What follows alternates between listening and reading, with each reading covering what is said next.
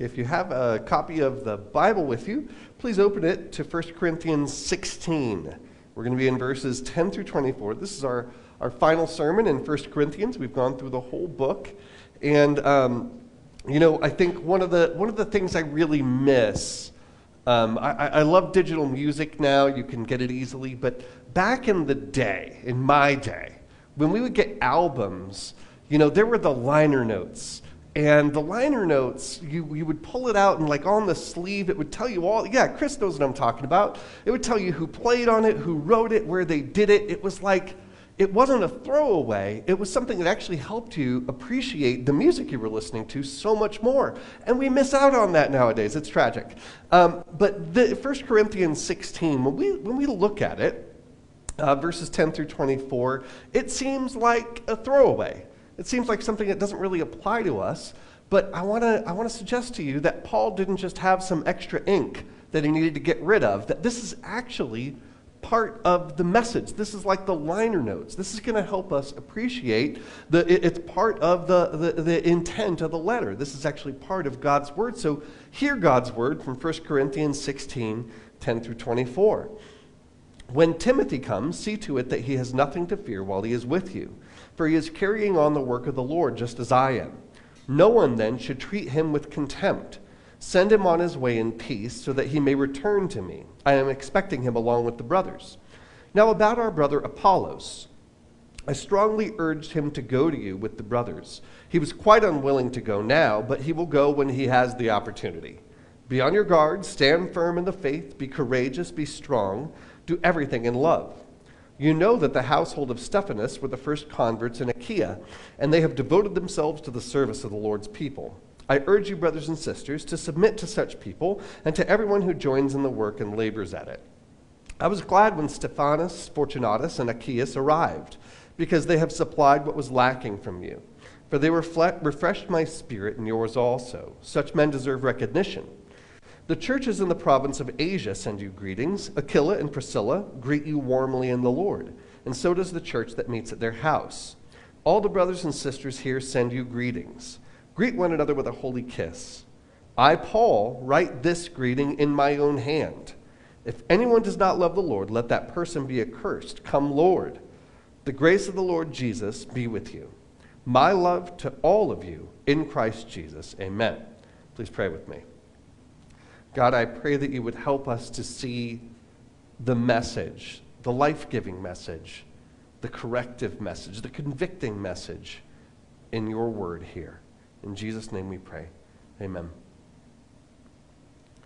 So one day, um, back when I was a kid, I was like eight years old, um, back when I lived on Long Island, Long Island. Uh, I was walking home from school, and I remember there being like just a truck that I didn't know. You know, someone's car is out front, you don't know whose it is. It was like this little red pickup truck. And so I go in the house, and my accent was a good bit stronger. I was like, Ma, there's a truck out front. Can I have some coffee? Or whatever. I, you know, my kids always make fun of me whenever I come across water or coffee because it comes back out. And, and there was someone in my house, someone I didn't recognize. It was a, I mean, it was a giant to me. It was a, it was a man, but he was young and I was introduced to my brother David for the first time in my life. And David was really cool. He lived in the city, um, and he played in a band. And that's all I really remember about David because that's the last time I saw him or spoke to him.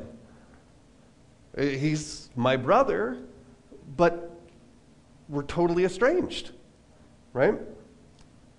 It, estrangement is a weird thing. If you look on a family tree, I have a brother named David. He's right next to me, right there, boom. He's a complete stranger to me, right? There's no, like when you, I, I have another brother and sister, and if you ask me who my siblings are, I would tell you about them. I wouldn't tell you about him. I, I don't even really, uh, when I, when I think about, oh, I've got siblings, I don't think about him. I only met him once in my whole life. We're, in fact, related. We share a gene pool, right? But in practice, we're strangers. That's, that's the weird thing about estrangement, is there's a closeness in fact, and in practice, complete distance. That's also the situation we face today in Christ's church in this country, I might say globally, is that we are in fact family in Christ. In fact, there are people who are united in spiritual union with Jesus, children of God the Father, that do not recognize one another as fellow family members. I mean, there's, there's, for, for American Christians, we're especially bad at this because there are Christians in countries that you've never even heard of, right? We've never given a thought to these folks, yet we are part of the same spiritual community, right? Uh, there's people we do know about that we disown. People from different traditions, people from different theological camps will literally throw each other out of the family. I, uh, there's plenty of examples of this. For instance, uh, there's a pastor named John MacArthur who told President Trump, Yeah, every true Christian is going to vote for you. It's fine if you voted for Trump, it's fine if he votes for Trump, but according to him, if you didn't, you're not part of the family of Christ. You're not a real Christian. Right? I've heard for many, many years, many Protestants say that our Catholic brothers and sisters are not in Christ. And it, to be fair, there's a lot of Roman Catholics who say that everybody who isn't Roman Catholic isn't in Christ. That's actually somewhat official doctrine. Of course, liberals aren't guilty of this at all because, you know, very accepting and all that, very inclusive. Unless you hold anything that's like semi traditional, then, then they'll chuck you out as, they, as many liberal denominations are doing right now, they are showing the door to anybody with something like conservative opinions. And we have little contact with each other. There's no cooperation.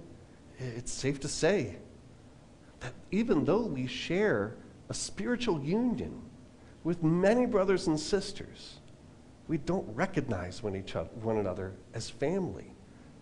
In fact, we're united. In practice, we're estranged. And the church at Corinth, I should say churches at Corinth, because Corinth was a big metropolitan area. Think Chicago, think New Orleans, right? There's a lot of towns around it. And so you had a lot of little house churches, but it's, it's, it's addressed as one church in this letter, but they were divided. And that's what we've seen as we've gone through this letter of 1 Corinthians. They were divided by class, they were divided by ethnicity, they were divided by the places they lived, they were divided especially by their theological tribe. Who was their favorite teacher? I am of Paul, I am of Apollos, I am of Peter.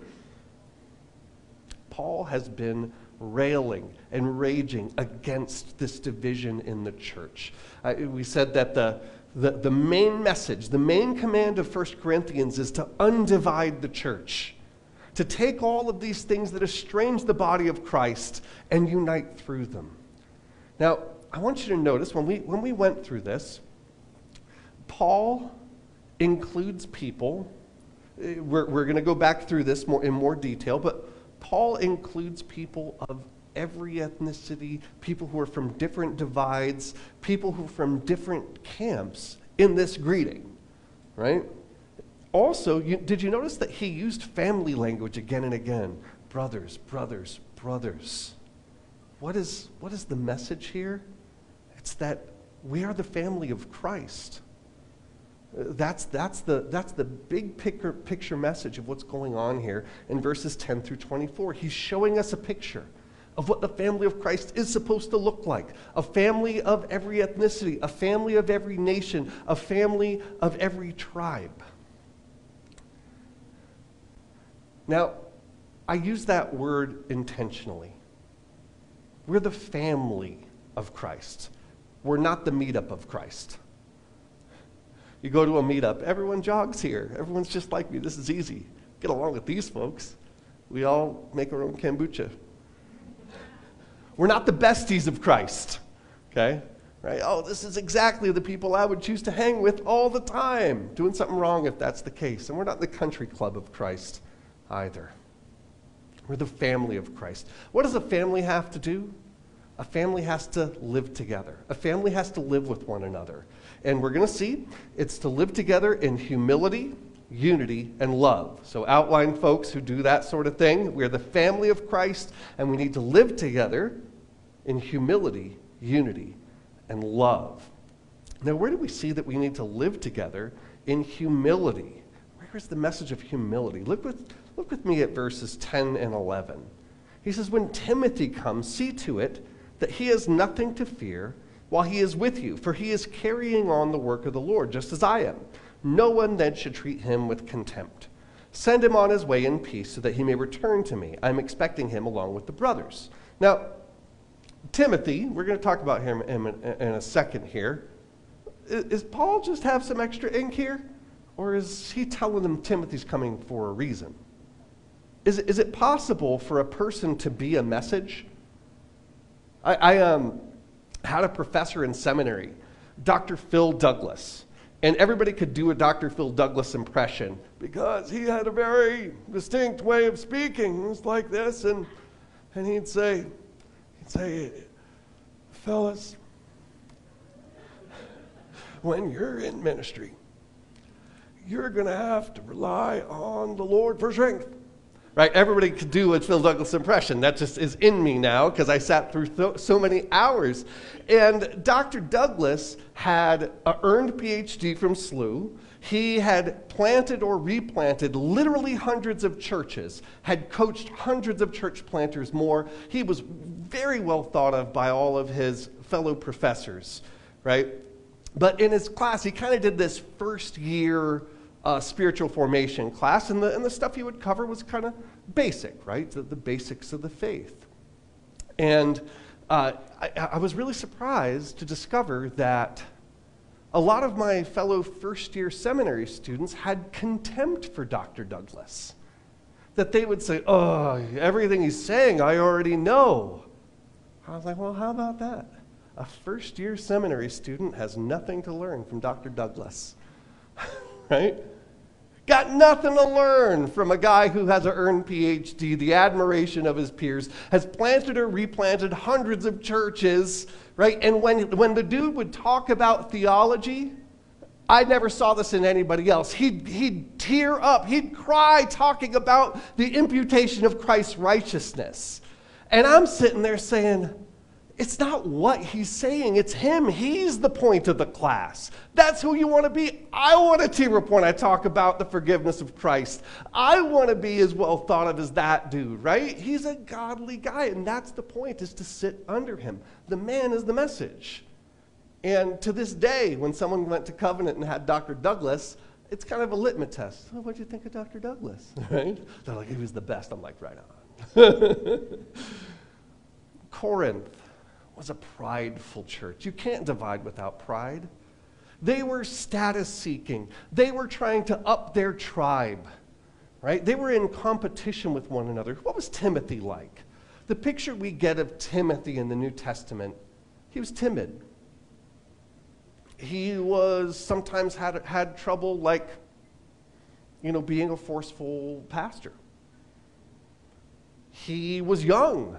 He was like a junior member to Paul. And remember, the church at Corinth had a hard time receiving Paul. Right? They're like, we're not sure Paul's quite up to snuff to teach us. Paul! So now he says, Timothy's coming, receive him. The very act of receiving the pastoral care and teaching of Timothy is an exercise in humility. It is medicine for the prideful soul. We're the family of Christ.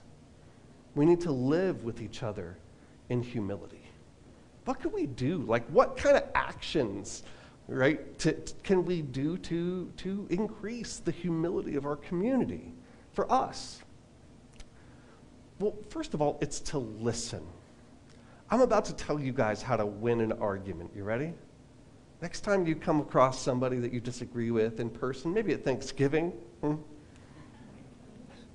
Online, whatever. I'm going to tell you how to win right now. First of all, you listen. And then you ask questions. Not questions like, so how are you this dumb? Right? Not that kind of question, but tell me more about that. Tell me how you came to think that. Right? Just get curious about the person and why they came to the conclusion they came to. Right? And you know when you win? when you can say back to them what they said and what they think better than they could say it, you have won. Boom, you just won. Win every argument that way. Listen until you can say it back and perfectly understand what they're saying. It's no other way to win an argument, folks. also, a, a, a, real exercise in humility that's needed for the church in the West, especially, is to receive wisdom from others. To receive wisdom from the ancients. We think we're such hot stuff because we're moderns. Well, we are the newest, therefore, we're the best. New Coke, better than old Coke. no. Instead, it's, it's, to, it's to listen to our brothers and sisters and their, about what they learned from their walk with God in Central America, South America, Africa, ancient Africa, you name it, we need to receive wisdom from everywhere. Also, this might upset people, we need to hear wisdom from people outside of our theological tribes. If you're a conservative, have you ever read any of the liberal theologians out there? Those are the people coming up with some cool new ideas. Not all of them are good, but that's where they come from. Liberals need to listen to your conservative brethren. Because guess what? Historic Christianity has a lot going for it in terms of honoring God's word. All right, everybody's mad. But not only not only because we're the family of Christ do we need to live with one another in humility, but, but once, once we deal with pride, it opens the way to unity. We need to live with each other in unity. Where do we see a message about unity here? Well, we have another man who's a message. Look at verse 12 with me. Now, about our brother Apollos, I strongly urged him to go to you with the brothers. He was quite unwilling to go now, but he will go when he has the opportunity. Now, for those of us who have been here for the whole series, what are these tribes? What, what were they called? I am of Paul, I am of Apollos, right? Those are kind of two of the main ones. What did Paul just do? He just cut the legs out from under all that nonsense. How? He said, Oh, yeah, you guys are so divided. You're like, I like Paul, I like Apollos. Well, I'm in the city of Ephesus with Apollos right now. We were kicking it the other day going to the swap meet before we went to preach the gospel somewhere. And he said this Paul and Apollos are the same team. They dwell in unity. How could you possibly think, right, that, that, that you, can, you can make them the mascots of your tribes? They work together, same team, ministering together in the city of Ephesus. Like, you have to understand that who your favorite teacher was in Corinth was a matter of rancorous division. It was so bad that a generation after 1 Corinthians was written, Clement, a, a, a, a, later Christian writer, talked about these very divisions in, this, in the city of Corinth that still existed. So I guess they half heard Paul here. But when the church lives together in unity, across these divisions, it's a beautiful thing. I had like a, a micro vision of it once. I, I, I got to go, um, when I was traveling around once, I got to go to this church in southern Germany. And, um, and in southern Germany, there were like a bunch of Kazakh refugees. When, uh, when the um, Soviet Union broke up Kazakhstan, like a lot of people were persecuted by the government, and they fled to Germany. A lot of these folks were were believers. And so they were, there was Russians there, there was Kazakhs there, there were Germans there, there was a bunch of students from Africa there, there was one American, me, and my, my Croatian friends that I was traveling around with. And so it was like this amazing, like, you know, uh, things were being translated into Russian and German, and, and, and, and like the, the, the African students were just really glad that it was in English for once. Like, I, I actually got to preach, but um, and people from different traditions too. There was Baptists, there was charismatics there, there was the, uh, the, the African students were Anglicans, right? And one Presbyterian, me. And everybody was worshiping together. And, and everybody did what you thought they would. Right? As soon as worship started, all the charismatics like rushed the stage and they're dancing. It was like, okay, right on. That works. And, and, um, and, and then the, the Baptists kind of stood like stoically singing along, right, as they do. And I wrote things down because that's the Presbyterian hallelujah. Do you know that? Ever, like, so pastor says something, you write it down. That's a Presbyterian hallelujah. you can use that. But it was for at least a service. It was what the body of Christ dwelling in unity looks like it's beautiful. There was, there was like four, four or five different continents represented there, several different languages, different theological traditions, all praising Jesus together. We have so many excuses to be divided social views, theological views, class, ethnicity, you name it, there's reasons to divide, and we do. But what can we do to counteract that? What, can, what, can, what practical steps, uh, steps can the average follower of Jesus take to dwell in unity? you know how good it feels to bash the other side? Don't. No matter how good it feels. That's a brother or sister we're bashing. Yeah, they're wrong. So wrong. I know. So just say someone's wrong without like saying, well, they're anti gospel or because they hate the church that they believe that or they hate Jesus in reality. It's like, no, they, they love Jesus too. They just might be wrong about that. There's a big difference between bashing and disagreeing. Another thing we could do is pray. If you have a, a regular prayer life, take time to pray for your brothers and sisters across the globe. You know, there's a lot of, there's a lot of ministries that, that call attention to uh, persecuted people groups uh, that are our brothers and sisters in many parts of the world. Take the time to pray for them. And while we're praying for our brothers and sisters across the world, maybe we could pray for the ones down the street from the church that we might disagree with.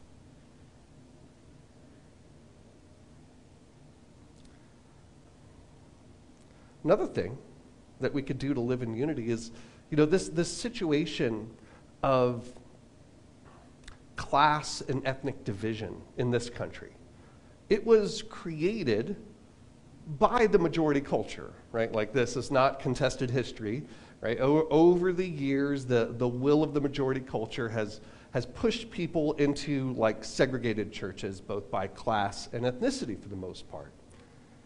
Well, it's for uh, to, to, to, to work towards unity and be the family of Christ is for the majority culture Christians to say, you know what, this might take multiple generations to undo what's been done, but it is the responsibility that we have in Christ, is to work against those things. And I don't have all the answers on that, and I know it's going to take a long time, but we're the family of Christ. We need to live together, not only in humility, but in unity.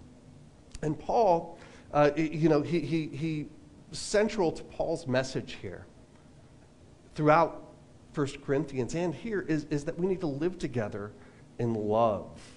To live together in love. And what does love do? Well, first of all, it builds up.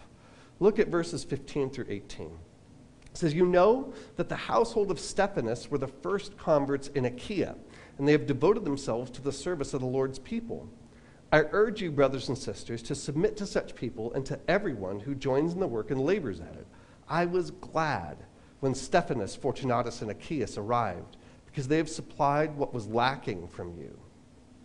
For they refreshed my spirit, and yours also. Such men deserve recognition. Now, I want to point out that these verses come right after verse 14 do everything in love. What's the first example? These guys who show up to minister and encourage, minister to and encourage Paul. Love builds up. He's showing you what it looks like. It looks like these three brothers. But not only that, love doesn't just build up, it brings together. What, what we don't get if we don't, um, if we're not familiar with the background here, is just how amazing it is that these three men, Stephanas, um, Fortunatus, and Achaicus, came together to Paul. You see, um, all right, boring history, ready? Corinth was established as a Greek city. It was one of the great cities of the Greek world. It was culturally Greek and all that. Now, it was eventually conquered by Rome, who were not Greek. They are Latins, right? Latin speaking, different culture. And when Corinth rebelled against Rome, Rome came and burned it to the ground in 146 BC. Okay? And because Corinth was such an important city, eventually uh, the, the Romans started to rebuild it around 80 BC. And they didn't just start rebuilding it slowly, but they resettled it with Romans. Okay? And so you had a dynamic where you had indigenous Greek people with occupier Romans coming to take over and, and rebuild and remake one of the great cities of the Greek world. Can anybody see how that might be rancorous in a society? Well, Stephanas is a Greek name. And we see that he is one of the first, he is the first convert in Achaia, the area where Corinth is located. He's a, he's a, a Greek guy, and his household is Greek. Whereas Fortunatus and Achaicus are both Latin names. These are people of Roman descent. Okay? These are people who don't necessarily get along, for whom their peoples have bad blood. And what are they doing? They're traveling around encouraging Paul. Not only that, but we see him name drop Aquila and Priscilla. Uh, you know, a, a cameo from the book of Acts. He says, The churches in the province of Asia send you greetings. Aquila and Priscilla greet you warmly in the Lord, and so does the church that meets at their house. All the brothers and sisters here send you greetings. Greet one another with a holy kiss. Now, I want to show you a map real quick, just to, to help, uh, help us imagine this. You guys see Corinth over there in Achaia? Well, Paul's on the other side of the, of the Aegean there at the city of Ephesus in the area of Asia. Different culture. Aquila and Priscilla they are Jews from Rome on the, it's not even on the map, it's on the other side of Corinth, right? And so you have this, Paul name dropping people from all over the place, different ethnicities, people who have, people who are divided and who have bad blood between each other. And what is he showing us that love brings together? In verse 20, he says, Greet one another with a holy kiss. This church that was so divided at Corinth a holy kiss, you could probably imagine, is not something that you shared with people outside of your class in Corinth, a very class conscious place. But whether you are a slave or a noble, what are you to do? Treat each other as equals, right? Christ bridges all of those things that are pulling people apart. Love not only builds, it brings together. And lastly, love tells hard truths. Look at verses 21 through 24. It says, I, Paul, write this greeting in my own hand. So somebody's copying down this letter for Paul, you know, a secretary as, as, or, or someone like that. And Paul's like, I'm going to need the stylus for this last part. okay? Paul writes this in his own hand. I, Paul, write this greeting in my own hand. If anyone does not love the Lord, let that person be cursed. Now, he's talking specifically about those in the church at Corinth who would not have enough love for the Lord to receive the message of 1 Corinthians. Okay? Like, you're going to just ignore this and go on in your divisive ways, let you be accursed. And then he drops into Aramaic, his native language, come Lord. Um, that's a hard truth that he's sharing. And 1 Corinthians is a book full of hard truths. He has not spared them, has he? It has been a ultramagnetic MC level critical beatdown. I, I probably should have thought better about that cultural reference. Probably not too many ultramagnetic MC fans in here. But what does he end it with? He said, My love to all of you in Christ Jesus. Amen. He's telling a hard truth in this letter in love. That's what love does it builds, it brings together, and it tells hard truths. I remember um, when I was doing my pastoral internship, you know, you work and work for a church, and, and they'll let you preach like once in three years, and it was my day. And I was super nervous, so we were like checking the mic, and my friend, my friend Mark was like running sound, and he's like, "You need to say something." And so I was nervous, and I just started like making fun of him like, you know, telling the story of his life. Mark was born the ugliest child in the Ohio Valley of the year of his birth. Yet. You know, and just kind of went on from there. Didn't think anything of it. Went and did the thing. And then next day got an email from Mark. And he said, I know that you were just kidding around, but you accidentally hit on some real pain points in my life. And, and it was like I've, I've been scared to email you and everything, but I, I just have to. And, you know, by the grace of God, I, I received it. I apologized. I repented, but it was hard for him. I, I was intimidating to this dude. And, and, and he had the guts, he had the love for me to tell me a hard truth that I needed to hear. I have not become perfect at this, of like, you know, not wounding people unintentionally, but I've gotten a lot better. I at least became aware of it and repented of it. Right? It was a huge help to me that he had the courage and the love to speak a hard truth. We're the family of Christ. We need to live together in love, and love builds up. We need to take intentional steps to build one another up, to call each other, encourage each other in the gospel. When you know that someone is going through a tough time, one of our frontline workers that, that we talked about earlier, and tell them, you know what? You might feel discouraged. Jesus is wild. No one's mad at that phone call or text.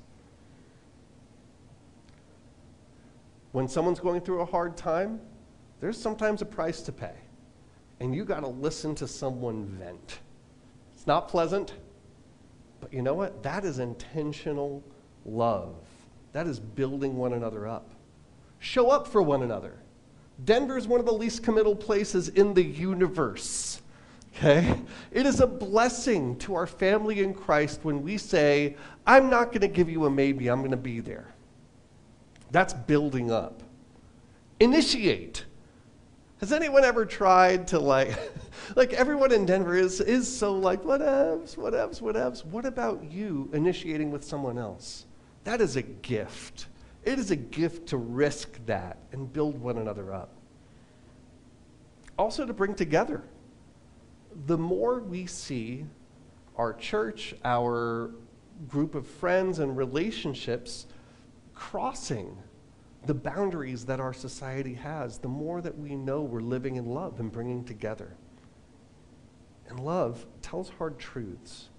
By hard truths, I don't mean unmeasured spleen and criticism. Oh, I've got some hard truths about this sermon I'm going to send to Matt later. Send. No. I mean, you can, I guess, but that's not what I'm talking about. Instead, you know how you have that friend who's dating someone who's just pure poison for them and you're afraid to tell them? That's a hard truth that love tells. You know that friend you have who's living in unrepentant sin and you're afraid to call them on it and call them to repentance because it might really damage your relationship or get you labeled as like a busybody or a prude or something like that. That is a hard truth to tell but love tells hard truths. We're the family of Christ. We need to live with each other in humility, unity, and love. And, and like I said, family is an intentional choice of word. You got to expect what you, what you get from a family, not a meetup, not a carefully curated group of besties. A great example of this is my wife's family. I married into a family of like 53 people with 55 opinions about everything. Okay, we agree on nothing as a family. We can't decide what to do, what to eat for dinner without significant drama. Okay? Like anytime, that there was one time where literally two of the guys in the family ended up at a holiday rolling around in the front yard in the mud like punching each other. And this is not when they were 12, they were in their 30s right? It's that level. It's not a bunch of easy people, but you know what? Always, always, always, this family works it out, says sorry, reconciles. This family loves to be together. This family shows up for one another, cares about each other. And there are people from all over the spectrum spectrum liberals, conservatives, Christians, anti Christians, you name it. It's not easy, it's not neat It's not supposed to be, but it's family. We are the family of Christ, and we need to live together in humility, unity, and love. Please pray with me.